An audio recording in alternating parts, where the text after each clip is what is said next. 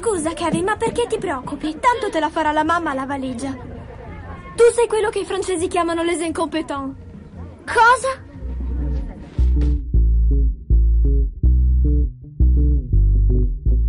Ciao a tutti e bentornati agli Incompetenti, il mio podcast di cinema preferito tra quelli che conduco. Io sono Andrea Basti e come, come al solito ci sono Francesco Chignola. Ciao, ciao, ciao, ciao, ciao. Lorenzo Bertolucci. Buonasera. E un ospite graditissima, Sara Sagrati. Ciao Sara. Eh, viva! Faccio come quando mi hai chiesto di venire.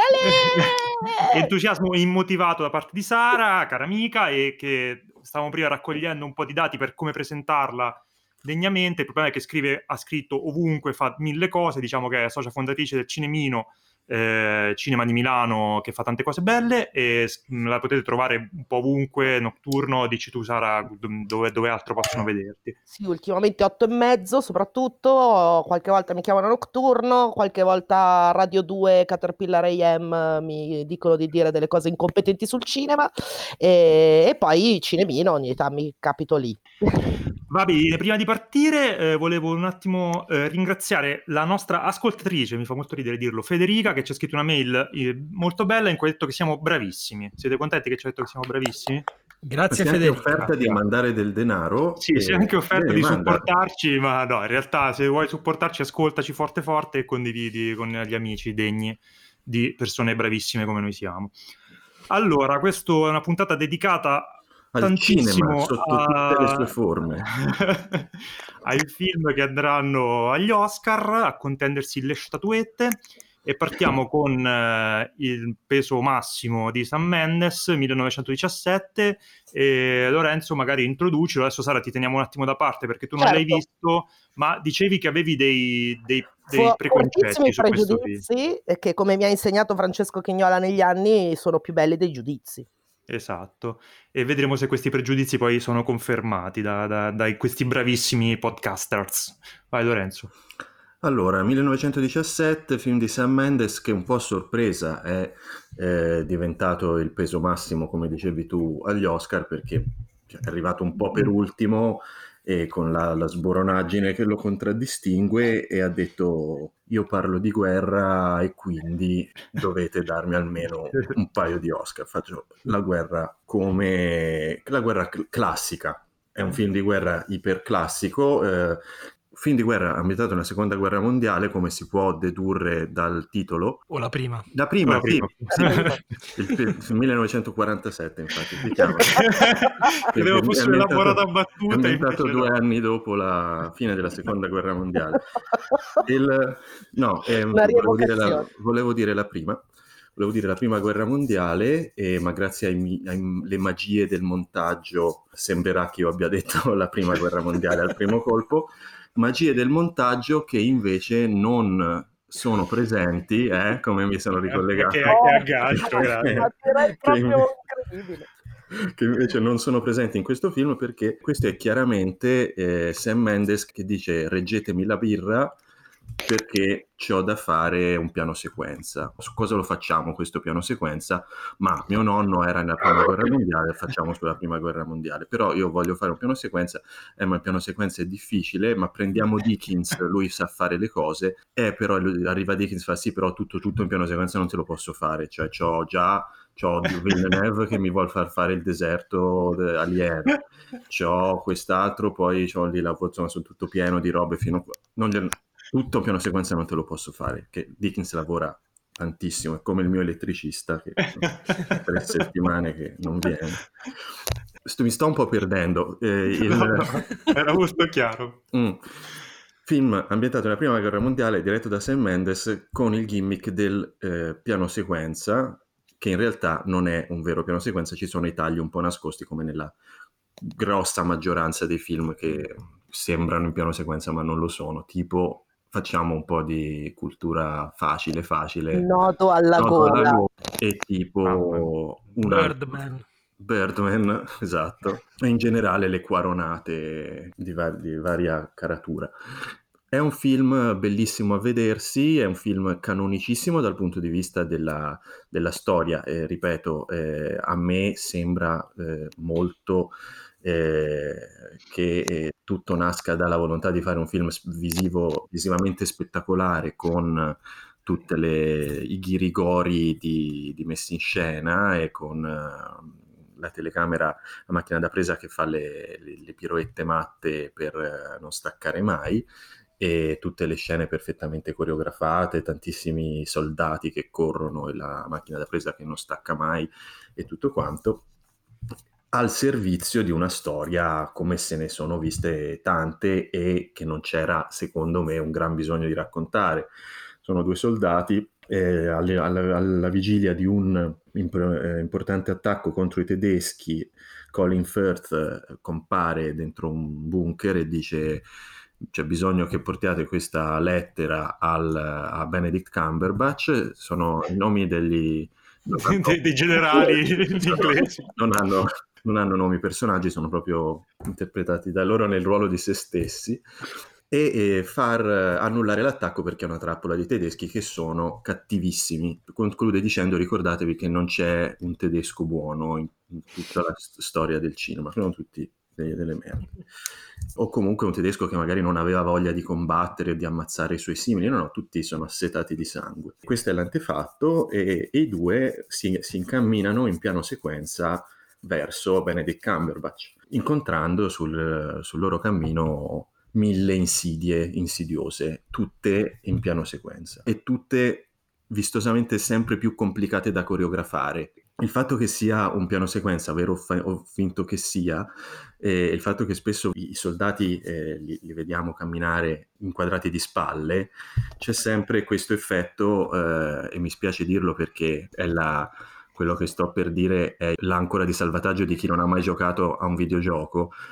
Stavo... Eh. Sì, eh, eh. però eh, sembra un po' di vedere un videogioco di cecchinaggio in cui il giocatore è il regista che ha dei livelli sempre più difficili da coreografare e da riprendere in maniera... Eh, il regista e il direttore della fotografia che di livello in livello avanzano in scenari che sono sempre più complessi e sempre più difficili da realizzare con un piano sequenza. E ci riescono perché sanno, sono bravi e sono, c'è stato un grandissimo lavoro alle spalle e Dickens fa le, le piroette con la luce e con tutto quello che, che c'è nel suo armamentario, nella sua tavolozza.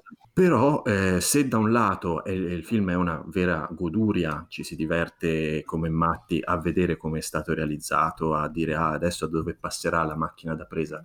Eh, come faranno a risolvere questa scena, guarda come l'hanno risolta, mamma mia che bravi, guarda come hanno messo la luce, guarda tutta questa scena che sembra vai e vedi il, il film bielorusso, cui il, la città in fiamme diventa una specie di inferno bosciano con il, i razzi che illuminano e fanno delle ombre paurose e tutto questo senza mai staccare e che chiaramente ci è voluta una, una preparazione incredibile. Ecco, io mi sono, me lo sono goduto da morire come spettatore di un film, ma non uh, mai per un solo istante mi sono sentito immerso nella storia che si sta raccontando. Lui, Mendes, continua a dire questa è, uno, è una cosa che ho voluto fare per rendere veramente l'esperienza immersiva della guerra.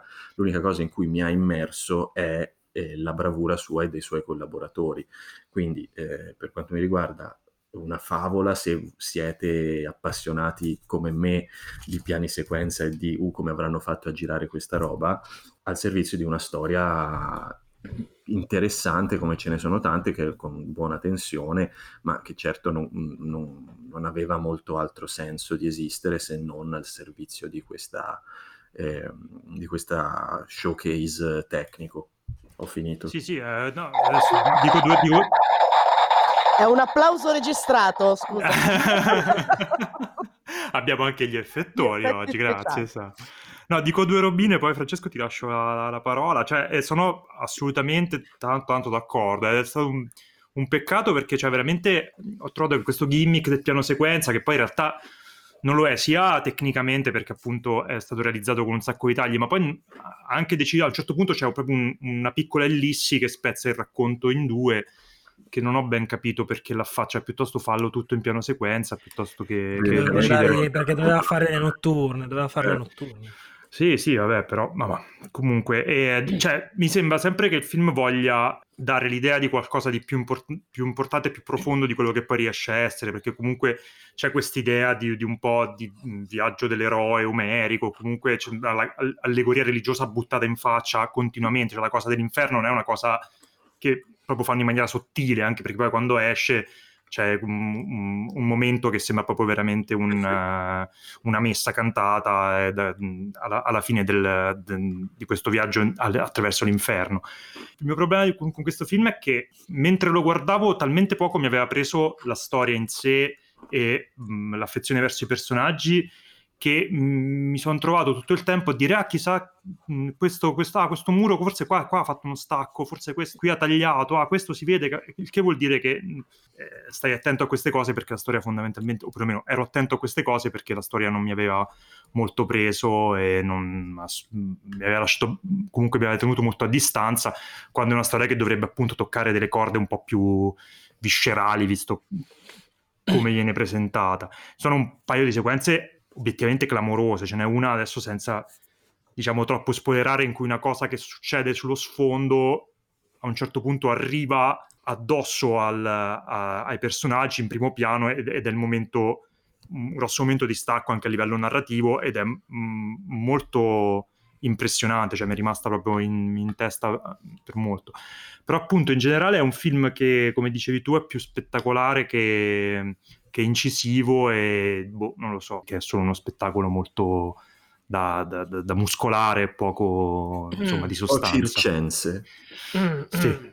Vai Fra, tu che ci dici? Allora, innanzitutto volevo dirvi che ve lo meritate Michael Bay. Ah, è vero, è Prima di tutto, anche tu basti, te lo meriti Michael Bay. Detto questo, no, io non sono, non sono d'accordo con voi, nel senso che ho avuto un'esperienza eh, proprio da spettatore molto diversa dalla vostra, ma forse anche una, una questione di approccio differente, nel senso che io sono andato con la consapevolezza che si trattasse di un film eh, di questo tipo, girato con questo tipo, con, in questo tipo, con questo tipo di, di gimmick, come diceva Lorenzo, e mi sono, ammetto, un po' sforzato di fregarmene, nel senso, eh, da un certo, non è facile all'inizio, da un certo punto in poi però ho detto, io adesso questo film ho capito come è fatto, ho capito cosa vuole fare da un punto di vista tecnico, io se non me ne frego finisce che poi non me lo godo perché è impossibile se stai lì tutto il tempo a pensare questa cosa come l'ha girata, questa cosa come l'ha fatta, appunto ti rimane solo il gusto della, de, della cosa di apprezzare il lavoro tecnico che comunque può bastare perché comunque non mi sembra che a voi sia alla fine dispiaciuto il film. Vabbè, io ho cercato di No, uscire no, un po' no. da questo ragionamento qua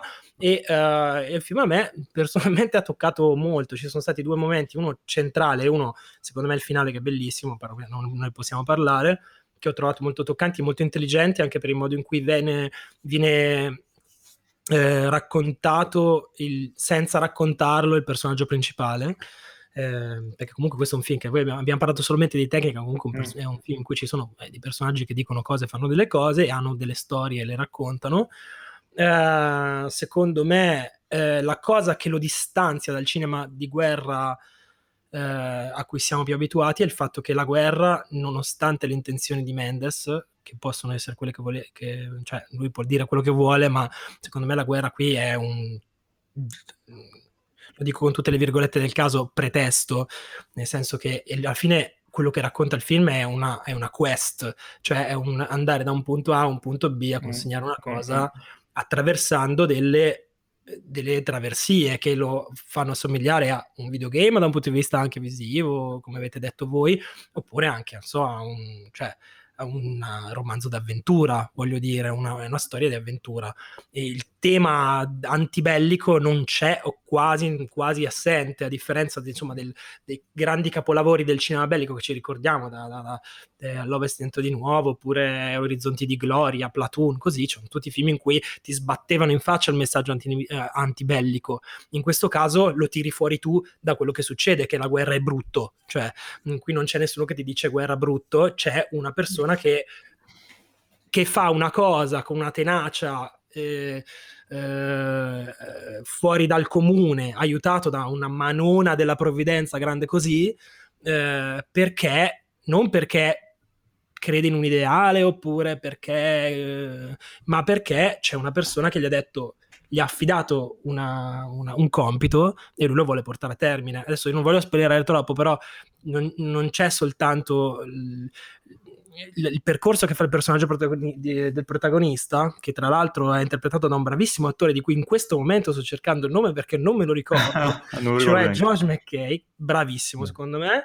Eh, non lo fa soltanto perché deve salvare 1600 persone, ma lo fa per un motivo, eh, diciamo, molto personale, mm. che scopriamo in parte con lo sviluppo narrativo del film e in parte nella, alla fine del film.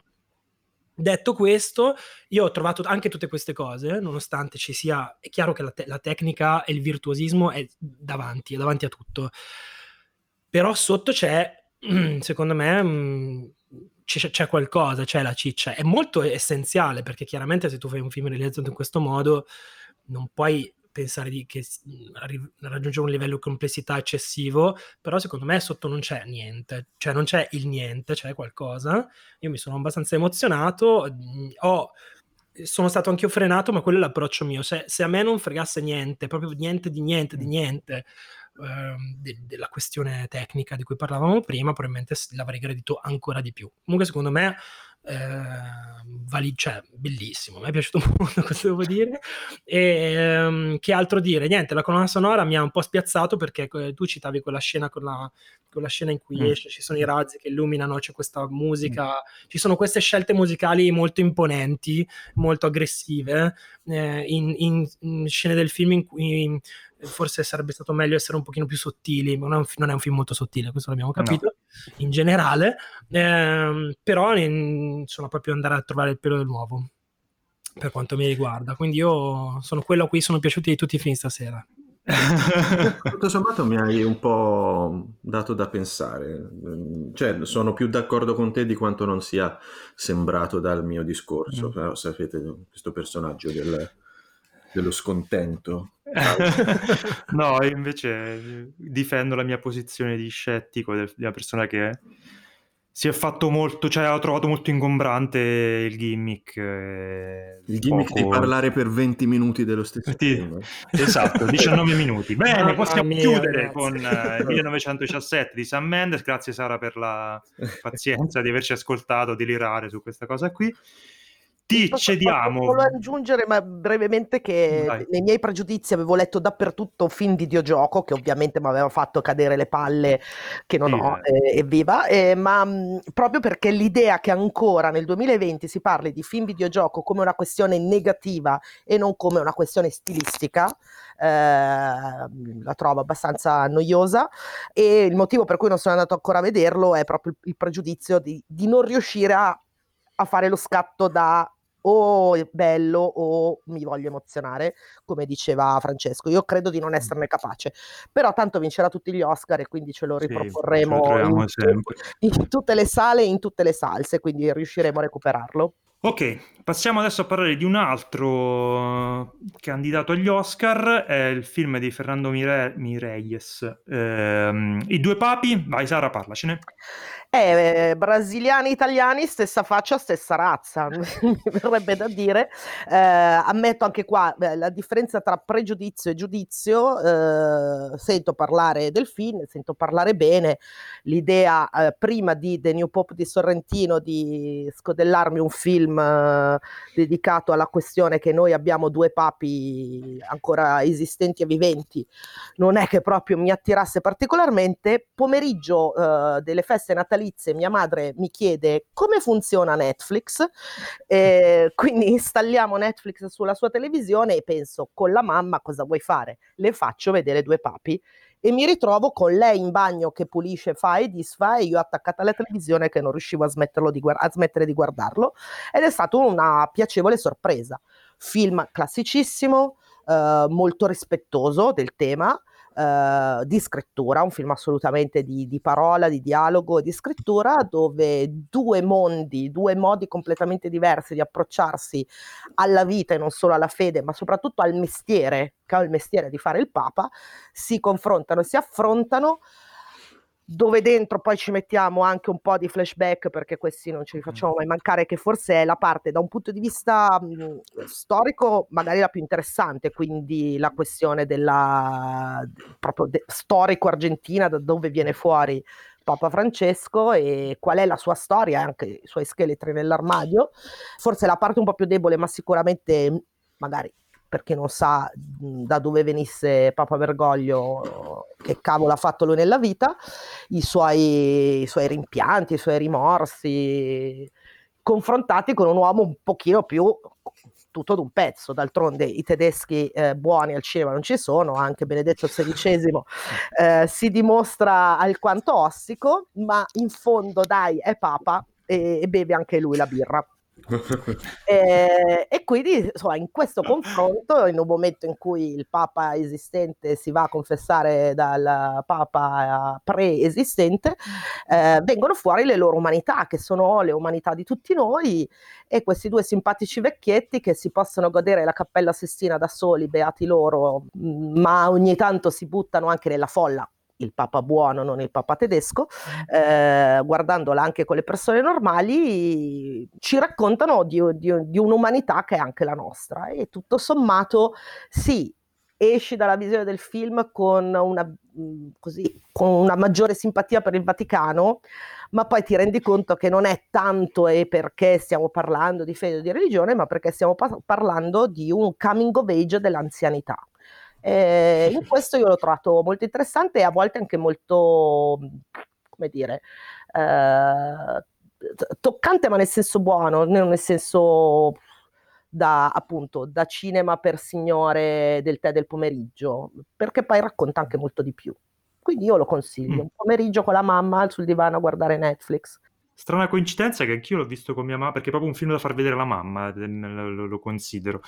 Ma eh, per quanto mi riguarda, io credo che, cioè, secondo me, eh, ho il sospetto che a, Mirei, a Mireyes interessasse in realtà più la parte di flashback, tutto quello sì, che riguarda un po' Videla, perché si vede che un po' era, era, quella dove un po' si scatena di più, fa robe un po', un po meno televisive, secondo me, un sì, po' più sì. cinematografiche.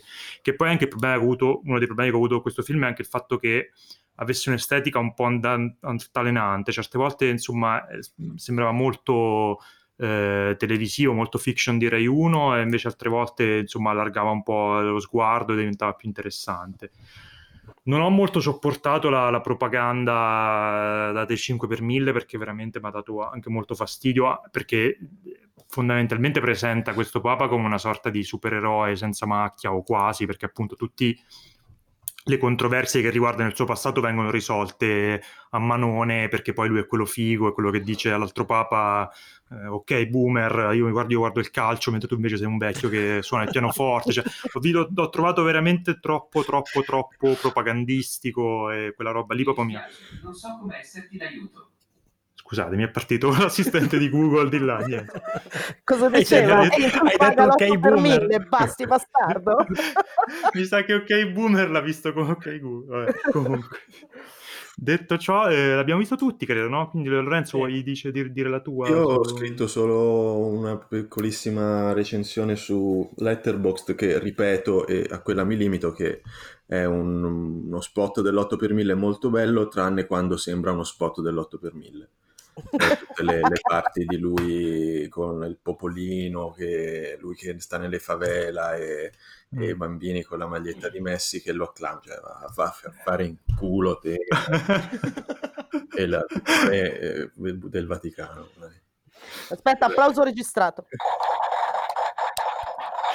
Sembra che stiano rotolando delle scatolette. Dalle... esatto. È una Sembra tipo che hai buttato qualcuno dalle scale. È una meravigliosa macchinetta di rumori che ha comprato il mio fidanzato per fare i podcast e, e adesso lo vogliamo regalare al nipotino per giocarci. Bravo, dirci qualcosa. Vabbè, dai, sì, aggiungiamo io... però due parole per i protagonisti. Io, eh, sì, faccio, ne, ci penso ecco. io se vuoi, dai. Allora, bravo. grande interpretazione, bravi gli attori, bella la fotografia. fotografia bravo, no, bravi gli attori e non bella la fotografia. E non bella la fotografia. allora, no. No, sicuramente la cosa, la, la- la cosa che mi ha colpito di più in generale del film, nel senso che ho, ho portato a casa, per quanto mi riguarda, è la performance di Anthony Hopkins come quasi in qualunque film con Anthony Hopkins, per carità. Tutti dicono che questo è il film di Jonathan Price, è la sua consacrazione, tutto quello che vuoi, ma secondo me, cioè, voglio dire, sì, giocano nello stesso campionato, ma 6-1, 6-1, cioè. Ehm, detto questo, cosa volevo dire? Grazie Sara per, per la frase coming of age degli anzianità e soprattutto per aver sottolineato la cosa del mestiere, che non è, non è, non è banale il fatto che comunque, cioè immaginate questo film scritto da Sorkin, cioè sono due grandi professionisti, i, più- i due più grandi professionisti del loro campo che parlano per Bello, walk and talk nei musei vaticani. Esatto, esatto. La gente Eh. che, che gli passa le... Io adesso faccio una petizione per fare i due papi di Sorkin. i due papi di. Sorkin, la gente che gli passa le encicliche. Ah, oh, cazzo, quello, mi veniva la parola. no, comunque, al di là di tutto, io sono, sono in una via di mezzo. Sono, mm, mi- l'ho trovato un film abbastanza gradevole, è scritto in modo abbastanza intelligente. eh, loro sono due sono giganteschi. Ho trovato interessante nell'ottica di fare uno spottone della- del cattolicesimo eh, di, di- Bergoglio. Ins- Inserire comunque quella che è la sua, quello che è il suo demone più, più grande, eh, perché comunque al di là di- del livello informativo per cui magari uno lo, lo guarda e lo scopre e scopre questa, questa diciamo sfumatura della sua personalità, della sua storia, però non è una cosa banale, guardate che non è una cosa assolutamente scontata, cioè non, non è facile. Eh, detto questo, ci sono delle cose un po' noiose dentro perché comunque un film è anche abbastanza lungo, quindi ci sono delle cose che mi hanno un po' annoiato, ci sono delle cose molto divertenti, tipo quello che mangiano una pizza al trancio, così, e poi c'è una grande prova d'attore del libro di Rienzo che si vede praticamente solo Ah, di sì, quinti, vero, solo sì. di quarto, solo l'orecchio si vede, però Sì, insomma, sì. porta a casa come sempre, grande libero di Rienzo, che, che tra l'altro ci ascolta e salutiamo. Ciao libero. Ciao, Ciao, Libero. Credo che abbiamo finito con i due papi, giusto? Sì. Ok, giusto. Comunque volevo dire che Anthony Hopkins, bravo tutto, però eh, ha fatto i Transformers anche così, per eh, ricordare questa, questa macchina nella sua carriera. Veramente? E per tornare sempre a Michael Bay. Sì, c'è un Transformer 100 tipo in cui lui fa il... eh, Fa il fa Transformer. un- Sì, sai che Michael Bay... Per tornare su Michael Bay, Michael Bay c'è questa no, cosa no, che... no, no, no, non torniamo fa su questi film Bay. di merda, poi ogni tanto ci butta dentro dei- dei- degli attori bravi a cui dice recitate, fate delle cose, fate un po' di, di- di attori, tipo, e loro rec- recitano e poi gli danno un pacco di soldi e vanno via. Vabbè. Che è il lavoro dell'attore, peraltro. Eh sì, tendenzialmente. Sì, però, cioè, lui tra- tra- Anzi, direi che è tratta- il lavoro di Anthony Hopkins. Sì. Sì, ma lui tratta eh, cioè, quel- gli attori come se fossero un pezzo, cioè tipo qua ci va la scena d'azione e qua ci va una scena di gente che recita, quindi dai recitate, cioè non, non gliene frega niente di dirigerli, di fare delle cose. sai. E, e- e a, volte, a volte prende degli attori e ci fa pisciare sopra dei robot. Cosa chi è che Esatto, è turturro, eh, lasciamo perdere. vai. Eh, basta Michael Bay, usciamo da queste cose. Comunque le leggono prima Ok. le sceneggiature, evidentemente sono d'accordo a farsi pisciare addosso per cambio di... Sì, sì, perché gli danno un Come- pacco di soldi. Vabbè, speriamo che poi facciano del bene con i soldi che hanno preso, in quel modo o- obbrobrioso.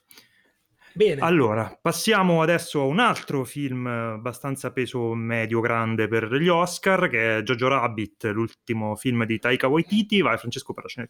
Allora, Jojo Rabbit, per chi non lo sapesse, per chi vivesse sulla Luna, è un film appunto di questo regista molto amato da noi, il nostro grande amico neozelandese, come tutti i registi neozelandesi, grande nostro amico, che si chiama Taika eh, Waititi, eh, ha fatto un tot di film molto belli, uno dei quali di noi l'ha visto solo Basti, ma è come se l'avessimo visto tutti ormai, che si intitola Boy.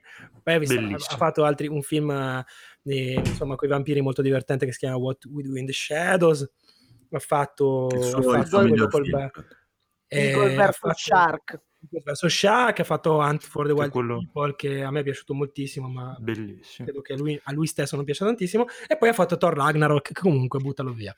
Eh, questo invece è il suo film, diciamo, è il suo film eh, più film, come come definirlo? Il suo film, il film con cui sfonda nel mondo delle persone normali che guardano, i- che non vanno a cercarsi i film sui torrent, ma, ma vanno al cinema il Al sabato sera e Perché- vogliono perché vedere un film ricordiamo con Scarlett Johansson e Che scoprono fatica a cercare Thor Ragnarok. Thor Ragnarok che te lo Thor. Ragnarok è un film su commissione, questo invece è un film che lui ha scritto e diretto, è un suo film, diciamo un film d'autore. Ok. eh, No, poi era anche un suo progetto storico che dopo Thor Ragnarok ha potuto fare in piena libertà. Esatto, riusciva. grazie Basti del contesto Vedi, ti ho fatto uscire. E il campione di incasso nel giorno della memoria, vorrei aggiungere, in Italia. Ecco.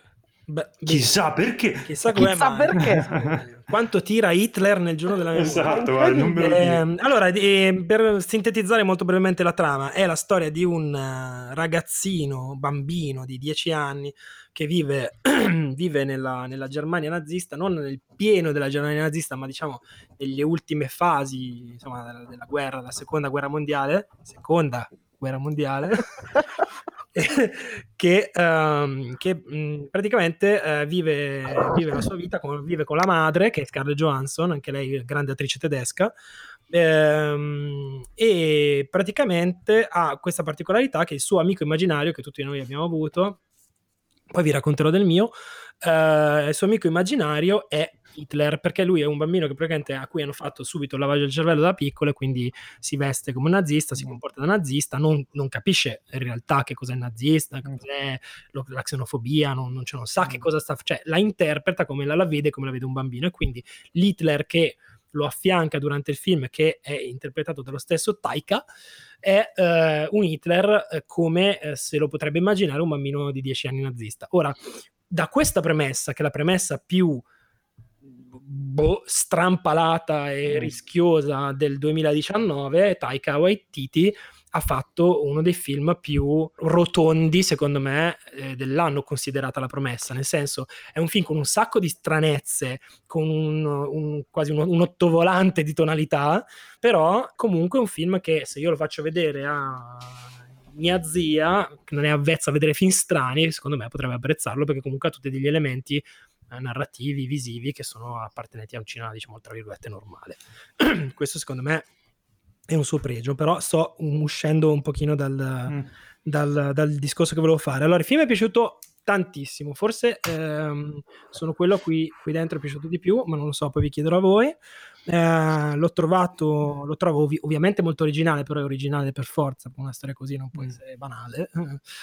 È un film molto più commovente, molto meno buffonesco di quello che pensavo fosse, perché io avevo visto solo i trailer, diciamo, iniziali che raccontano i primi 5 minuti di film, poi il film diventa tutt'altra cosa, perché eh, si scopre, diciamo, questo lo posso dire? Lo posso dire? Sì. Mm. Si vede No, no, si, si scopre una Sì, cosa si che riguarda, scopre che si scopre una cosa come che una riguarda la cosa, sua, come si una scopre una cosa. che ricorda, si scopre una cosa che riguarda la sua famiglia, che cambierà la sua visione, eh, cioè, lui imparerà a crescere, questo è anche questo è un coming of age sul nazi- del nazista, del piccolo nazista. Eh, manuali del piccolo nazista. Eh, detto questo, cosa, cosa aggiungere? Eh, fatemi delle domande e vi darò delle risposte. Il mio amico No, immaginario era un clone di me stesso col nome un po' cambiato. Voglio sapere il nome un po' cambiato. che cosa brutta. non ve lo dirò mai. Dichiarazione. Io amo Taika Waititi, detto Taika da tantissimi anni. ehm, ormai proprio da- dal primo film, sai, quelle cose, l'ho scoperto prima io. eh, e ehm, la cosa bella che mi piace di lui e che comunque continuo ad apprezzare è che lo seguo da tantissimi anni. Io sono cresciuta, invecchiata, ormai praticamente ho un piede nella fossa e lui continua a essere quel giovane simpatico ragazzino a cui è tutto permesso, che ruba la marmellata dal barattolo, ma è talmente carino nel farlo che gliela dai vinta.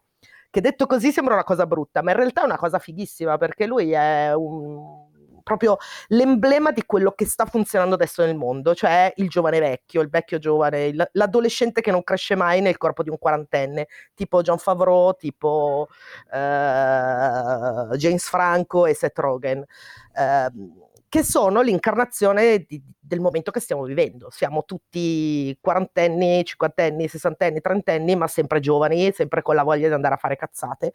E quando riesci a mettere insieme la cazzata e quindi, ma sì dai, faccio un film con un bambino che ha un Hitler come mm, amico immaginario, ma insieme la profondità di chi ormai ha esperienza, polso della situazione, capacità di gestire una storia in cui questa situazione assurda riesce a, a fare il giro e a diventare, come diceva Francesco, mi piace molto, rotonda.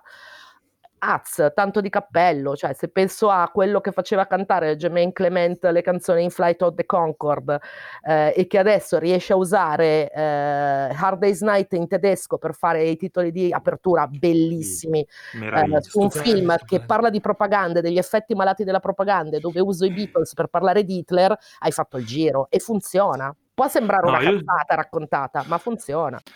Lorenzo, vuoi... Se volete, perché siamo già un po' in avanti con, con le tempistiche. Eh, sì, infatti è colpa mia, mi sono eh, all- allargato, però dai, dici. No, io eh, ho un, eh, un problemino con Waititi in certe fasi della sua carriera. Eh, a me piace lui quando, è, quando si dà alla farsa e al comico puro, come in, in What We Do in the Shadows e come in, eh, in Thor, tutto sommato, mentre lo trovo sempre un filo troppo, per i miei gusti, lezioso negli altri suoi film con i bambini che, che scoprono le cosine eh, nelle- nel- nelle- nei boschetti. Tutto che si ride, però si, eh, si impara anche questa cosa.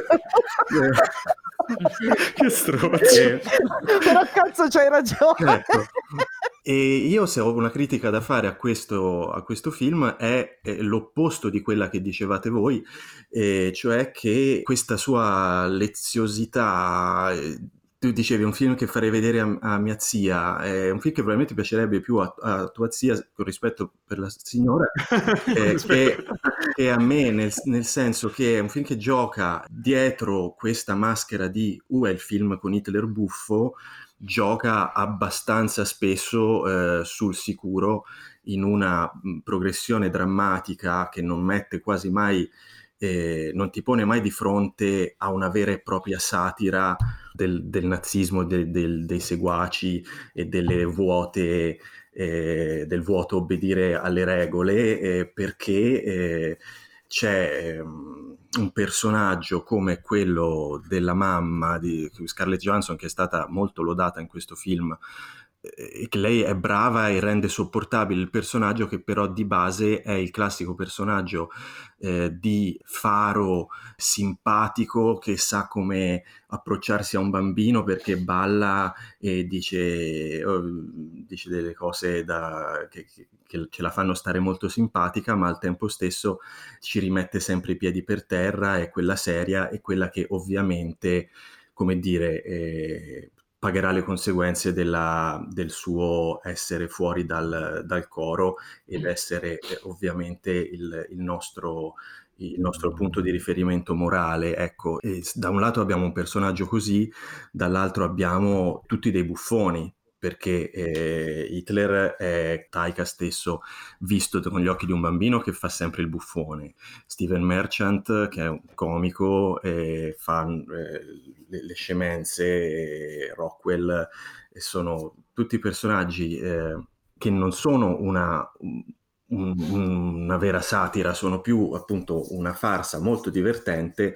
che però, come dire, popolano questa storia di eh, comprimari, eh, di, di comic relief che, ci, che ci- da un lato ci, ci rendono sopportabile l'insopportabile perché sono tutti personaggi buffi, dall'altro lato invece quello eh, della- del- dei buoni c'è questa figura eh, che, abbiamo visto eh, in maniera più o meno sostenibile, più o meno tollerabile per quanto riguarda eh, il grado di strappalacrimità che ha, eh, l'abbiamo vista, cioè alla fine eh, Scarlett Johansson è Benigni, Scarlett Johansson è la, ma- la nonna di Persepolis, sono tutte queste, queste figure eh, familiari che ti insegnano le cose e poi, e poi vengono, in- vengono, fanno, insomma, Beh, vengono, vengono, vengono, vengono, cioè fanno delle... vengono, eh, vengono, insomma, fa- succedono delle cose. fanno Fanno dei cicli fanno, esatto, alti e bassi, alti e bassi. Comunque, dai, volevo- Eh, è un quest'anno- gioco- Tanto è fa- un- detto scusate, eh, è la prima volta che cerco di articolare veramente i miei pensieri come, si, come se è giusto e professionale fare il podcast eh, su questo film e quello che volevo dire è che il film gioca molto più sul sicuro di quanto avrebbe potuto, non risparmia leziosità e quindi è molto più facile farselo piacere, cioè molto più facile che piaccia perché è un film che gioca molto a farsi piacere, è un po' ruffianetto come lui tende a essere alle volte e si è ha ha vestito di temi importanti questa sua sensibilità che eh, a me non sempre va a genio. Ecco. Darei Vai. il premio a Scarlett Johansson dell'anno per migliore allacciatrice di scarpe, tra l'altro. esatto. Sì, no, volevo solo dire, un, cioè, a parte che stiamo a, tre film e a, a tre quarti d'ora, ma, Poi ma non i prossimi li facciamo velocissimi. Questa, questa è una puntata così, divertente e lunga. Vi piacerà Eh, lo stesso. Sì. No, un paio di osservazioni su quello che hai detto tu, Lorenzo. E la prima sul personaggio di Scarlett Johansson. Innanzitutto vorrei aprire e chiudere una parentesi. E definitiva, l'abbiamo già fatto più volte quest'anno, ma l'anno di Scarlett Johansson, pazzesca. Tre Mm. film, tre robe giganti, secondo me. Mm, mm, mm. Eh, so- malissimo. cima c'è sto- storia di un matrimonio, poi ci sono, c'è questa, poi c'è Endgame, comunque in cui lei è una delle, di quelle che porta più, più- Mm. più, secondo me, umanità e personalità nel suo lavoro all'interno di quel mondo lì. Però, chiusa questa parentesi, secondo me dire che ehm, il personaggio di- della madre, cioè raccontarlo come l'hai descritto tu, eh, ci dimentichiamo del- di, di una scena in cui lei confida a un altro personaggio che non nominiamo eh, i- il- la sua preoccupazione per il figlio. Nel senso, lei a un certo punto dice: Mio figlio, eh, io, cioè, non è che lo dice, dice: Io mio figlio lo amo perché è mio figlio e lo cresco. Ma mio figlio è irrecuperabile perché io me ne devo trovare un altro perché questo qua me lo sono giocato. Questa cosa qua io l'ho trovata a parte in un certo senso molto forte, abbastanza agghiacciante, ha considerato il modo in cui viene ritratta lei, in modo così un po' eh, frizzantino, un po' simpaticona, così, quella scena lì a me mi ha gelato il sangue eh, e secondo me fa, è, è uno dei, dei tratti più forti del, per- del personaggio, cioè lei ama e disprezza suo figlio, ama e odia suo figlio allo stesso modo, non è un personaggio di madre per nulla banale secondo me. E, mm, l'altra cosa che volevo dire invece probabilmente me la sono dimenticata. Bene, questo ci permette, di, importante. ci permette di andare avanti, visto che siamo andati lunghissimi. Andiamo con eh, il documentario macedone preferito da voi, che si chiama Perché l'avete visto? Tu non l'hai visto, vero Sara, Oniland? No, non l'ho visto, ne ho solo sentito parlare un gran bene, così sempre. Ok. Va bene, allora ce ne parla No, Lorenzo. Vai finalmente, io sono, sono qui stasera solo per parlare di Honeyland, a cui tenevo particolarmente. Intanto è un film più bello di, di Jojo Rabbit, secondo me. È un film nord, ma lo, lo- è scritto proprio sui, sui manifesti. È un documentario nord-macedone della Macedonia del Nord, che eh, non si chiama più Macedonia, si chiama Macedonia del Nord. Eh, vero, vero. Eh, diretto, da, sì, diretto da due eh, documentaristi che si chiamano Tamara Kotievska e Lyubomir Stefanov, anch'essi eh, nord macedoni. Eh, questo film è, è- tanto mi è piaciuto molto e poi parla di api e di miele che è una cosa che mm, a me dà subito fa parto subito positivamente non so perché però mi, mi piace moltissimo questa la- la- l'apicoltura vista. Eh, vedere l'apicoltura è una delle mie cose preferite.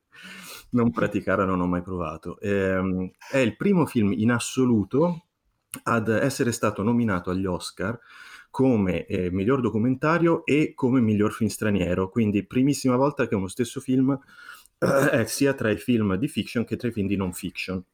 E stavo vedendo le ultime previsioni, eh, pare che non vincerà né l'uno né l'altro, ahimè. Eh, mi dispiace, vabbè, il film straniero ovviamente non lo vince lui, ma speravo almeno nel documentario. Di che cosa parla Honeyland? Parla di ehm, una signora che si chiama Hatidze, eh, che eh, vive in una baracca eh, della Macedonia del Nord e fa eh, l'apicoltrice, delle, non con le arnie, ma ficca degli alveari nei, nei buchi nella roccia, li va a raccogliere in maniera tipo a mani nude con una cesta, ci mette le api dentro ehm, su zone remotissime della- delle montagne macedoni e fa il miele, lo vende nella capitale e vive con sua madre che è una vecchietta che cieca, eh, sorda e con la faccia semideforme eh, che sta lì poverina, non capisce niente e, e le due passano lunghe se-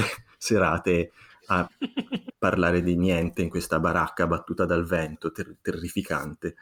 Eh, qui- eh, Io rido perché l'ho vista di tutto vero. Esatto. E eh, a un certo punto arrivano dal nulla eh, dei vicini, eh, che è una famiglia di 100 persone di nomadi che fanno casino come spazi con le mucche, le capre, 20 bambini che iniziano a correre e vedono il miele fatto dalla signora dicono ah potrebbe essere una buona idea e, e si mettono a fare anche loro con la eh, trasandatezza che li contraddistingue, si mettono a preparare delle arnie e fanno un po' il miele anche loro, con i consigli di questa signora che è molto eh, prodiga di consigli e molto gentile. E come andrà a finire poi non ve lo dico, spero che riuscirete a recuperare il film che eh, ha una cosa che è molto rara, è una qualità molto rara in un documentario, eh, non perché sia meglio di altri documentari, ma semplicemente non mi pareva di aver mai visto un documentario eh, girato in questo modo, eh, cioè eh, i, i, registi hanno trascorso tre anni a periodi vari nel corso di tre anni con questa signora e con i vicini, guadagnandosi man mano la loro fiducia e la familiarità con loro e quindi riprendendoli, eh, questi hanno accettato di essere ripresi al, fino al punto in cui poi eh, non si rendono più conto di avere eh, qualcuno che li riprende. E quindi è un documentario senza spiegazioni, senza talking heads, senza interviste, semplicemente si vede come se fosse un film eh, di fiction, solo che tutto quello c'è, perché poi c'è uno svolgimento narrativo, c'è un, un montaggio che fa vedere lo scorrere delle stagioni, le, il cambiamento nei rapporti tra i personaggi, eccetera, ma tutto ormai ra- raccontato a parole o tramite narrazione, eh, sempre tramite immagini, come se appunto fosse un, un film di, di fiction. Eh, in una storia che eh, è emblematica e straziante al tempo stesso, in certi momenti anche un po', un po divertente, dolce e amara, eh, dolce come il miele e amara come la vita, se me, se me lo consentite. E eh, grazie, e questa tutte, tutte idee mie. E, e niente, è estremamente, estremamente bello, estremamente lancinante. E alle volte mi chiedevo, è un film che mi ha fatto eh, veramente venire voglia di sapere come era stato girato perché eh, certe volte dico non è possibile che questa non sia una sequenza messa in scena. E, e invece evidentemente sì, perché io credevo che fosse girato tipo nel corso di un autunno e un inverno, e invece sono nel corso di tre anni. E, la, la, dimestichezza e, il, e, la familiarità che si è venuta a creare tra la troupe, che fra l'altro era ridottissima, e queste persone ha fatto sì che si potesse raccontare una storia vera con il linguaggio del cinema di fiction. Eh, non vi dico come, cosa succede, come va a finire, ha uno svolgimento abbastanza, eh, anche qui c'è una, una certa narrazione, non è del tutto finale aperto, insomma, succedono cose, e, succede più di una cosa e, e, si arriva a una situazione finale eh, che fa cadere le, le, braccia dalla disperazione, eh, ma tutto sommato come dire, questa tale è la forza d'animo di una persona. Scusate, non mi sto commuovendo, è che fa tutto bene, non siamo in Macedonia, tranquillo. Tale è la forza d'animo di questa persona abituata da sempre a vivere così nelle avversità più avverse, eh, che eh, si può eh, concludere con uno, uno, sguardo verso un futuro che magari non è eh, roseo, ma che comunque esiste ed è già qualcosa. È un film che mi è piaciuto molto e sul sito, del, sul sito dei registi e il sito del film eh, c'è anche la possibilità di, di, donare, fare una donazione che va direttamente alla signora eh, alla quale è stata comprata una piccola casa in un villaggio in modo che non debba più abitare lì. Bene, Francesco, vuoi in, intervenire? No, non ho molto da aggiungere, è un bellissimo film, in assoluto molto eh, inaspettato. Cioè, quando inizi a guardarlo ti aspetti qualcosa da un documentario che sia fatto in un determinato modo, invece ti riesce a spiazzare completamente.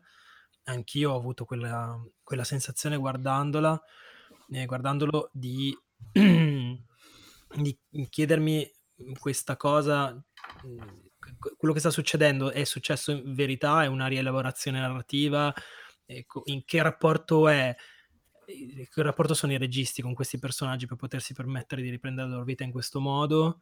Eh, non tanto la donna, che si capisce che comunque c'è stato un avvicinamento, un percorso di fiducia da parte loro, ma quanto questa famiglia di, di, di, di turchi che vanno a vivere eh, vicino, vicino, a lei.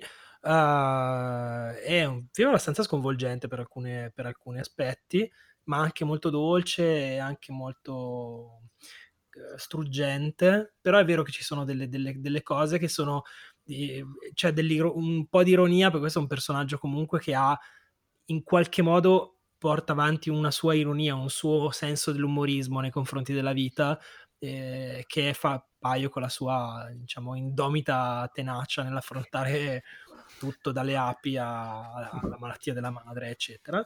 E io la cosa che mi ha colpito di più è che è un film estremamente specifico su un posto molto piccolo, su una persona insignificante da un punto di vista, cioè non è capito Hitler o un soldato della guerra mondiale, ma una signora che fa le, il, il miele nella Macedonia del Nord. E, eppure ci vedi dentro un sacco di cose, cioè, affronta dei temi assolutamente universali come quelli, vabbè, il rapporto con la natura è più scontato, ma soprattutto il rapporto che abbiamo, che l'uomo ha con le risorse naturali e il modo in cui vengono sfruttate. Eh, c'è tutto un discorso che questa donna fa, che è la sua filosofia, cioè quando fai il miele, metà lo usi e metà lo lasci, perché le api non possano, possano cibarsene e mandare avanti il ciclo naturale della produzione del miele. E poi c'è un altro modo di vedere, la, di vedere le risorse della natura, quindi anche una riflessione, se vuoi, sul capitalismo, sul colonialismo, ci, ci, vuoi vedere dentro un sacco di cose, tutte sensate, e è un film così, è un film che ti apre un po' qualche, qualche neurone, e poi è molto bello, da, cioè diciamo anche molto bello da vedere, una fotografia pazzesca delle scene con questa che cammina su questi strapiombi per andare a mettere il miele in questi buchi eh, che tolgono il fiato. Insomma, molto bello e speriamo che vinca qualcosa, non vincerà niente, comunque prima o poi lo vedremo anche noi. Sì. Bene, questo era Oniland. abbiamo fatto venire Adesso... voglia di vederlo. sì, sì, di me, lo voglio vedere. E continuiamo sempre stando sugli Oscar e adesso Sara ci parla del film che perderà contro Toy Story 4 che è Dov'è il mio corpo? Ma io lo sai, non la darei per scontata questa cosa, poi boh, vedremo. Magari poi c'è, vince Klaus, chi lo sa. Eh, dov'è il mio corpo? Uh, anzi, uh, J'ai perdu mon corps. Uh, film, Cor, scusa, hai ragione. È un film d'animazione della grande tradizione dell'animazione francese che insomma appunto ha grande tradizione nell'animazione, basato su un romanzo il cui titolo è Happy End eh, che vuol dire eh, mano felice, non uh, lieto fine, eh, con l'H quindi, eh, che credo eh, in qualche modo sia, eh, mi viene in mente questo simpatico gioco di parole, happy end, e ci costruisco un film. Cioè ci costruisco su una storia, eh, se, almeno io me, me, la sono immaginata così, mh, perché la trama breve è c'è una mano in giro per Parigi che cerca di ritrovare il suo corpo che detta così sembrerebbe anche un film dell'orrore. Eh, la trama più lunga invece è la storia di un uh, giovane, di un bambino diventato ragazzo uh, che ha alle spalle una vita alquanto ricca di tragedie, eh, che ra- racconta la sua storia attraverso una sorta di immaginazione di un viaggio che la sua mano, che ha perduto, ma non vi dico perché né per come né se è vero né se è falso, ehm, ricostruisce questi flashback della sua vita, la sua mano, mentre cammina per una città e, e, e cosa fa una mano che non ha gli occhi, non ha un corpo? Ricostruisce questa vita attraverso, madonna quanto la sto spiegando male, attraverso una una sfera di sensazioni che non arrivano solo dalla vista o solo dall'udito, ma, an- ma anche da tanti altri, eh, da, tutti, da, tutti, e cinque i sensi, forse a parte il, il, il gusto. Ehm, che è la cosa che io ho trovato assolutamente più interessante di questo film, è proprio come sviluppa i sensi, quindi non è solo un film di visione, quindi di occhi, ma è un film di, di rumori, eh, di, di, di acqua tra le dita di sabbia tra le dita, di, di schifezze che si trovano sotto la città e sopra. Ho trovato bellissimo che non ci sia la cartolina di Parigi, ma che ci sia una periferia dove non si vede mai la Tour Eiffel, ma una gru eh, di lavori edili. Eh, e la storia del, del, del protagonista viene, viene, raccontata appunto tra momenti di presente e flashback, tra una famiglia che non c'è più, un amore che potrebbe essere e, e dove il tutto sarebbe, starebbe a significare, mh, diciamo che il tema è c'è un destino predefinito o posso scegliere la mia vita per com'è, verso un finale che alla fine così è un salto nel vuoto di simpatia che non vi racconto. E a me ha commosso molto. Ammetto che era tantissimo tempo che non mi capitava di, di guardare un film e raccapricciarmi spaventarmi eh, sentire davvero quella suspense dell'oddio adesso cosa succederà? Mi ha spiazzato molto spesso e commosso e a volte anche fatto un po' incazzare ma mi ha davvero tenuto col fiato sospeso e che cacchio volere di più da un film di animazione, Toy Story non è quella roba lì. Cioè, dai, Toy Story 4 fa schifo. No, è bellissimo. No? Sara, non ti invitiamo mai più, lo sai, sei giocata la nostra amicizia per sempre. Lo sapevo, l'ho, l'ho detto apposta, no? Mm-hmm. Però ecco, diciamo, è un film molto più classico, molto più... è per bambini. Eh, J'ai perdu mon corps, dov'è il mio corpo in italiano, o I lost my mind, eh, I lost my body, scusa, in inglese, è, è sicuramente un film per adulto, per adulti, però ecco, magari voi non no, mi, mi, inserisco, eh, poi faccio andare Francesco velocemente. Avevi detto che insomma d- dalle premesse eh, potrebbe sembrare un film horror, ma però effettivamente ha degli elementi anche un po' horrorifici, macabri, che poi sono state anche le cose che mi sono interessate di più, perché certo. comunque, diciamo, viaggiano paralleli, come dicevi tu, questo percorso di questa mano che vuole ricongiungersi al suo corpo e poi tutto il flashback della, della vita del, del, del, protagonista, che è il proprietario di questa mano, diciamo. E secondo me è molto interessante, mh, mm, racconta anche un po' la marginalità di, di, di alcune, di, insomma, immigrati di seconda generazione in Francia, quindi ha, c'è anche un eh, riesce molto bene, secondo me, a spostarsi sul, su tre piani che sono quello un po' surreale, appunto orrorifico, un po' più um, appunto elementi di genere, con eh, un dramma personale, con eh, un dramma più sociale, uno sguardo un po' più largo su appunto alcune marginalità. Ho un, un po' di, di, riserve sul fatto che per essere un film di animazione fa molto poco con eh, il, um, le possibilità che l'animazione dà, cioè non, non riesco a non immaginarlo fatto con attori veri non sarebbe cambiato molto. Secondo me, in tempi in cui abbiamo visto, non so, mi viene in mente. Eh, oh, eh, no, stavo pensando a quello di Spider-Man Into the Spider-Verse che dava all'animazione mh, mm, a, mh, mm, la possibilità di esprimersi in tutti i modi in cui riesce l'ho trovato un po' limitante quella cosa lì e c'è un po', un po', questo sguardo un po' torialetto, un po' parlo di cose serie che non lo so, mi, non, mi, non mi ha proprio completamente, completamente convinto, però è un bel film, è corto, lo trovate su Netflix, eh, secondo me merita assolutamente una visione, se vince rispetto a Toy Story 4 mh, dirò non va bene. eh.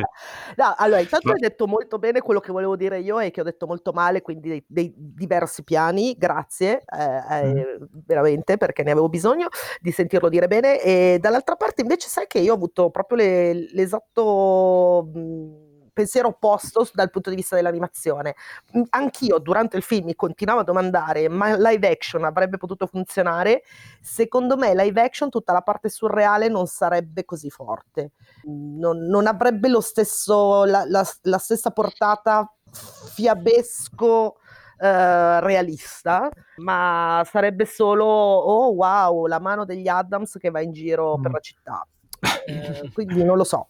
Non lo so, non mi convincerebbe. Sicuramente non è una, uno studio di animazione che si può permettere di fare dei movimenti di macchina pazzeschi come, come può permettersi la, la, Pixar, però sì, ci sono dei momenti in cui stacca dove ci sono delle scene che sarebbe stato vedere, bello vedere in animazione. A un certo punto nel film ci, c'è una scena con dei topi, dei topi, animazione, Parigi, è chiaro che viene subito in mente Ratatouille, così almeno io, almeno io l'ho pensato immediatamente. Qua invece i topi sono proprio topi veri, belli cattivi, schifosi. Ehm, e, e, e, ho pensato ad esempio al movimento di macchina meraviglioso di quando Ratatouille mm. eh, è nelle fogne e si distacca dal, dal, dalla colonia e si ritrova mm. da solo, che è, che è, altissima regia di animazione, cose che puoi fare davvero solo con l'animazione, qua sicuramente no, però secondo me live action non funzionerebbe. Va, ho finito. Oh, eh, Fra, anche tu l'hai visto? Sì, l'ho visto ieri e grazie di avermelo segnalato. Ripetiamo comunque per chi lo vuole vedere è su Netflix, quindi mm. insomma, la, la, cosa che possiamo dire di questo film senza dubbio è che è il più corto di quelli di cui parliamo stasera. se avete poco tempo, sì, se avete poco tempo, volete vedere un bel film, se avete poco tempo, vedere un bel film, a me capita spessissimo che ho un'ora e un quarto, non riesco a vedere niente, questo dura più o meno un'ora e un quarto ed è bello, quindi... Cioè dura meno della trasmissione, tra l'altro. Sì, esatto, esatto, meno di questa puntata. Se avete, se avete ascoltato questa puntata avete un'ora e un quarto, anzi adesso non ce l'avete più. Eh, detto questo, per non perdere proprio tutto il tempo a mia disposizione. Mm. E cosa vorrei aggiungere questo film? Niente, um, mi è piaciuto, uh, secondo me si perde via parecchio verso la fine, nel senso quando fa quadrare il racconto, diciamo, c'è un momento in cui mm. tutto torna al suo posto, secondo me si lancia in una, in una finale un po' poetico, tanto al chilo, che non mi ha fatto impazzire. In generale, nel corso del film mi ha, non mi ha vinto in modo costante, mi ha vinto sempre meno. A un certo punto ho detto, vabbè, tanto siamo arrivati alla fine, adesso finiamo di vederlo. No, in realtà mi è piaciuto. Uh, mi è piaciuto molto questa immagine che avete suggerito anche voi della Parigi, una Parigi vista da quella prospettiva lì, perché questo, mano, possiamo dirlo, ha un punto di vista, un, ci sono delle soggettive di questa mano, non solo delle oggettive, e quindi noi vediamo la vediamo dal suo punto di vista come se fosse un topo, appunto, un, un cagnolino o qualcosa del genere, e quindi vediamo la città e tutto quello che, che ne, ne, consegue da un punto di vista assolutamente quasi inedito. Perché comunque eh, che una fetta di un film così grossa sia data in pasto alla soggettiva o comunque al punto di vista di un, di un, di una, oggetto o di un personaggio così piccolo è molto raro e è comunque eh, molto, molto straniante e molto interessante. Mm, comunque sì, bello, ci sono delle cose molto interessanti. Lui è uno stalker clamoroso comunque. Ma, ma brutto di... proprio. Io, tra l'altro certo non capisce come non dirlo, come non farsi beccare. Eh, io mi rendo, mi rendo, conto che poi lui debba, debba eh, creare una grande empatia nello spettatore, eh, però proprio fatto una cazzata e poi ne subisce le conseguenze. Le conseguenze. Eh, no, infatti, perché io ho letto su Letterbox, molta gente si è lamentata di questa cosa, però comunque il film punisce il comportamento sì, sì, sto, però, stalking del protagonista. Sì, però, adesso io ho scherzato su questa cosa, lì è veramente guardare il dito invece della luna, eh, mi rendo, cioè, sì, sì, sì, no, concentrarsi sul fatto che lui sia uno, sto, è uno, sto, è uno, c'è questo elemento. È uno stalker perché è una persona inadatta a vivere in generale, esatto. perché ha dei problemi. Sì, perché cioè, poi comunque infatti l'ultima cosa che volevo aggiungere, poi chiudiamo perché veramente non usciamo, se no è che comunque ha quello che magari forse me lo tiene anche un po' lontano è che eh, diciamo tutta la parte più di storia d'amore, per così dire, o comunque un tentativo di storia d'amore ha dei toni molto tardo-adolescenziali che insomma io ormai ho una certa età, non riesco più, non, non mi risuonano più molto come mh, mm, cose che mi, mi interessano, cioè lo vedo con un certo distacco. Ha un po' quel tipo di, di altezza lì, diciamo, come come ma narrazione. Ma infatti Sara prima, poco, poco, fa ha ammesso di essere comunque sempre un'eterna ragazzina che voglio fare. Un'eterna ragazzina, noi invece siamo dei vecchi ci siamo perché ci riesce. Io invidio Taika perché ci riesce, in realtà sono eh. vecchia. Però eh. va bene, sì, vabbè, d'altronde anche lui è un tardo adolescente, il ragazzino, vabbè. Mm-hmm. Comunque sono d'accordo. Ok. Evviva l'amore. Questo era Dov'è il mio corpo? Guardatelo su Netflix. Adesso andiamo con l'ultimo e poi ci salutiamo forse che è il film, come al solito noi mettiamo alla fine quei film che nessuno vedrà mai e questa volta siamo andati veramente molto in là con la possibilità che qualcuno lo veda e Francesco ci può spiegare perché questo bait è forse la cosa più ostile a cui possiamo proporre. esatto. Ricordi quando parlavamo del fatto che Atlantic era un po' stile? Ecco, questo proprio... questo proprio, cioè, zero, Cazzo, non con ci At- provate nemmeno. Con Atlantic cioè, mi non lo avete guardate. proprio fregato. Eh, mi dispiace. Eh. Era tutto uno scherzo. No, no, lo ribad- ribadisco. E... Povero Lorenzo. Eh, guardati sto bene. Eh, ma ecco, Bait è un capolavoro. No, allora, no, ehm, ripartiamo da capo. Bait, che cos'è Bait? Bait è un film uh, inglese. Vi dico solo questa cosa, dico solo questa cosa a Lorenzo. Sappi Lorenzo che un critico dell'Observer, che non mi ricordo come si chiama, ha detto che questo è il film più bello, il film britannico più bello del decennio, appena concluso, sì. Ok. Io, possiamo- io- io ho letto Mark Kermode sul Guardian che dice che è il film più il importante, più importante del, dell'anno per, per un sacco di motivi. del cinema inglese. Il cinema inglese. Ora, no, Mm. non lo è, ma No. non lo so. Forse, forse lo è. Forse lo è, non lo so. Eh, per me forse no. Eh, di cosa si tratta? È un film diretto da questo regista che si chiama Mark Jenkin, di cui nessuno di noi ignoranti di cinema sperimentale e cortometraggi eh, avevamo mai sentito parlare. Ehm, è un regista che lavora in un determinato modo che ora vi andrò a raccontare. Praticamente il film è, lui è, cor- è della Cornevaglia, d'ora in poi diremo Cornico, perché l'abitante della Cornovaglia si, si chiama Cornico, l'ho scoperto oggi facendo una ricerca. Eh, questo è un film cornico, lui è mm, questo regista interessato solo a quel mondo lì, della Cornovaglia, e praticamente racconta la storia di questo, di questo pescatore cornico che eh, fa una vita d'inferno perché è un pescatore senza la barca e quindi lui va al, al molo, al- dove butta della- una rete in mare, sta lì e poi tira su un pesce al giorno. Eh, È una cosa, è una cosa veramente una vita orrenda e lui ha- non ha più soldi e aveva una casa, da, quanto, da quel poco che ho capito della trama, lui aveva una casa e l'ha venduta a questa famiglia che viene dalla città. Questa famiglia viene dalla città, eh, praticamente eh, passa i mesi della villeggiatura, perché sono dire, una famiglia benestante, i mesi della villeggiatura in, in questo villaggio di pescatori della Cornovaglia, ehm, e, e tra l'altro gli stronzi subaffittano anche parte della casa su Airbnb. Ehm, e quindi praticamente gli hanno rubato la vita. E lui invece fa una vita infernale perché boh. lui è uguale a Louis C.K. Questa cosa mi ha distratto tantissimo per tutto il film. È è uguale, identico. sì che è bello. Quindi Louis C.K. bello, un po' più tozzo, diciamo, un po' meno cicciotto. E quindi questa cosa mi ha distrattato perché pensavo sempre, pensa al remake americano con Louis C.K. Poi ho detto no, non ci sarà mai un remake americano con Louis C.K. Ehm, cosa succede? Allora, per adesso vi ho raccontato un film che potrebbe essere una puntata di Un posto al sole. In realtà il film è eh, girato in questo modo, è girato in 16 mm con una, eh, una telecamera, diciamo più telecamera, non macchina da peso, proprio una telecamera e di eh, una, tipo una Rolleiflex, una cosa del genere. Adesso Bolex, una, bo- una Bolex, una Bolex.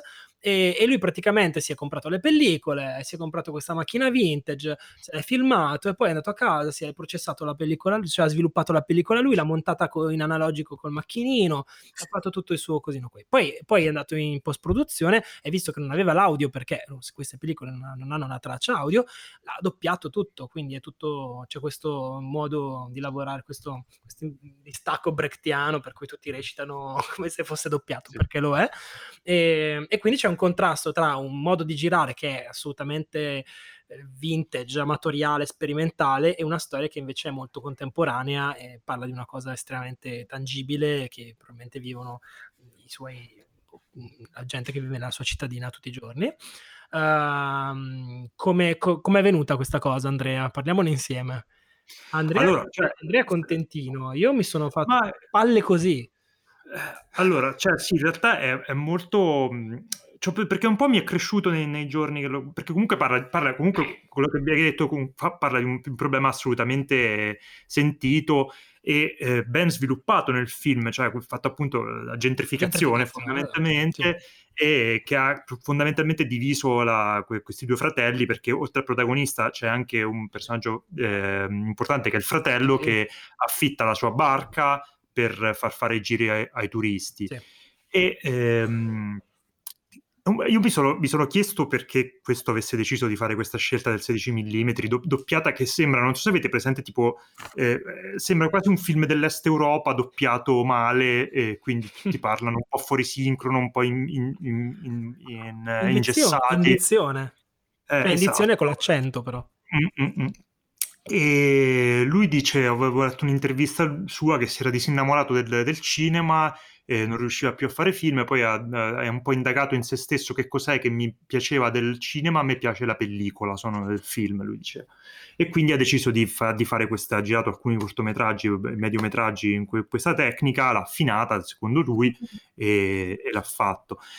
Il problema, cioè quello che ti chiedi per tutto il film è sì, ma per, perché esattamente? Cioè, che cosa, che cosa vuoi dire? Cioè, ho letto appunto sempre questo Kermode che ti dicevo che ne parla come del, del film più importante dell'Inghilterra. Lui eh, fa, da questa interpretazione per cui eh, questo modo molto teatrale, come dici tu, brechtiano, di eh, recitare dei, dei, e di, insomma, di, di, di, scegliere come, come, far recitare gli attori dovrebbe essere una, un po' una metafora, un simbolo dell'incomunicabilità di persone che, non, che si parlano parlano, ma parlano la stessa lingua, ma, ma parlano di, di, senza capirsi, senza, perché appunto lui si lamenta eh, di, questa, di, questo cambiamento nella sua vita, però il, trova nel fratello un'ostilità aperta. Però mi sembra veramente un tirare per le orecchie qualcosa che sinceramente non mi è arrivato. È un film che è molto faticoso da vedere, cioè io l'ho dovuto vedere in due sedute perché non è veramente, veramente ostile, non so come altro, che altro termine usare se non ostile. Cioè, io quello che posso dire è che ha, ha, dei suoi mom- ha dei momenti di no, no, grande fascino, di grande bellezza, comunque di, di, di, di ricerca che, che, vedi senza dubbio, però cavoli, è un film di un'ora e 85, scusami, di un'ora e 25 che sembra durare una vita una settimana. Sì, sì, sì. No, no, è, è, più interessante che bello, perché comunque nella sua radicalità, nella sua scelta assolutamente eh, brutale di, di, girarlo in questo modo, eh, ti arriva in, in, maniera molto forte addosso, però tu non capisci esattamente, cioè fai tante, hai fatto una cosa bella, ma io non ho capito perché l'hai fatta veramente. Mm. Però insomma è, è, è, un, è, fa, affascinante. È affascinante, sicuramente affascinante, no, no, senza dubbio. Lo consiglio se proprio... Siete degli appassionati vedere, di, esatto, di Bolex. 16, cioè, se proprio volete vedere un, un, un, oggetto completamente estraneo a quello che, che siete abituati a vedere al cinema, eh, però ecco, si cioè, cos'è? I, i, arrivateci belli preparati. I critici inglesi hanno fatto anche questo discorso che tra l'altro poi ho riscontrato anche su Letterboxd in alcune, in alcune recensioni del fatto che questo film si pone un po' come un antidoto del cinema diciamo mm. anglosassone mm. eh, cioè è l'opposto del cinema a cui siamo abituati del cinema. Cioè tu vai a vedere un film qualunque in questo momento sai che sarà fatto eh, per gran parte eh, dei casi in un determinato modo, eh, non, ci, non, non sovvertirà delle regole di rappresentazione che sono comunque anche la, la, la necessità di piacere, cioè di essere un po' Jojo, di Jojo Rabbit. Della, sì, della, sì. della, questione, questo è l'opposto, cioè se da una parte del mondo c'è Jojo Rabbit, dall'altra parte del mondo c'è Bait, sono due film che sono completamente agli antipodi e io rispetto assolutamente questa sua, questa sua necessità, questa sua pulsione di fare una roba dove riprendi in mano la, la, la materia fisica no, della sì, eh, poi, no, e poi soprattutto secondo, cioè, riscopri con questo film un po' qual è la magia del montaggio, cioè è un po' anche melliesiano, non so come dire, cioè il fatto che riscopri proprio la meccanica la, la, la, caratteristica tattile fisica sì, della, sì. della, pellicola, del film, che è, è, è, è interessante. Io non riesco, riesco, a dire più. Sì, ma sai perché quello che dici tu? Perché nel film vedi il, cioè, lo vedi il montaggio, c'è una scena che è celebrata da tutti quelli che ho letto, che è praticamente una scena in cui ci sono due coppie di personaggi che dialogano in un pub, sono un, due in una stanza e due in un'altra, ma invece di, di, vedere, di, vedere, i due dialoghi alternati come li vedremo in un film normale, cioè un po' di, un disco, un po di una conversazione e un po' di un'altra conversazione, lui mischia i due discorsi in modo che si alternino un interlocutore de- della prima conversazione e poi uno dell'altra e poi uno di una e poi dell'altra in, in, per diversi minuti creando una, una situazione eh, molto straniante e eh, dove vedi il lavoro vedi proprio fisicamente al lavoro del montaggio, la fatica di fare una scena di questo tipo, Mm, mm, ah, mm. rispetto. Però io, personalmente, per i miei gusti personali, Jojo Rabbit. Sì, sì. No, No, boh, posso diciamo che dire che questo- è più interessante invece fare il confronto con 1917, l'inglese, Ah. l'inglese che non stacca e l'inglese e il, cor- il- corbacco, com'è che si dice? anche, Cornico. anche agli antichi. Cornico. Il cornico che stacca, è fantastico, mi Il piace cornico, molto. esatto. Va bene, oddio, siamo arrivati in fondo, ragazzi. Un minuto e 25. No, Allora, volevo- questo era Un Bane. minuto e 25. sì, certo. Un'ora e 25, magari. Magari Scusami, Sara, ti ho interrotto. No, è dimmi. che, no, no, è che io vi ho interrotto, spe- volevo fare questa cosa, no, non volevo interrompermi, no, però mi ha interrotto, è bellissimo. Allora, questo era Bait di Mark Jenkins. Per chi ha il coraggio di, di- di vederlo, fateci sapere poi cosa ne pensate. Noi chiudiamo qua questa puntata infinita. Sara, ti ringrazio tantissimo per essere venuta. Ma come sono ancora. contenta! Oh, mi è piaciuto Toy Story. Toy Story 4, eh, giuro. Ah no, ecco, esatto, l'hai recuperato. Allora, Vogliamo- allora ti richiameremo, dai, ti richiameremo. Va bene, nel, prossimo- Bene. nel prossimo episodio parleremo di diamanti grezzi, sicuramente. Sicuramente Sì. di Scusate, Color Out of sì. Space perché mi avete rotto il cazzo che non lo volevate mettere in questa puntata, quindi parlerò di Color Out of Space, faccio un monografico solo io Nicola Cage. forever! E poi parleremo di E- Birds of Prey, immagino. Eh sì, immagino di sì, lo facciamo uscire poi. Parleremo ancora di Honeyland. non c'è ancora una rubrica su. Honeyland ogni, ogni puntata. io. Gli aggiornamenti sulla Macedonia, e l'apicoltore. Sara, dici che cosa succederà il primo febbraio? Allora, il primo Ah, febbraio ho fatto questo colpo di coda da mostro grosso quale sono e, mm, e, mm, praticamente ho preso il posto dei 400 calci in un festival di letteratura e voi direte, sti cazzi. No, in realtà vado, c'è questo festival molto bello a Milano che si chiama Writers, ormai da qualche anno, ai frigoriferi milanesi, via Piranesi 10, eh, tre giorni di incontri con scrittori, di- si parla di letteratura, di arti visive, di tante cose belle. E sabato pomeriggio alle 5 e mezza ci sarò io che parlerò per un'oretta, un po', me- un po' meno di questa puntata, parlerò, eh, in cui eh, su, sul tema sbatti il mostro in primo piano, ovvero un excursus su come il- l'occhio del Novecento, ovvero il cinema, ha raccontato il mostro dentro e fuori di noi.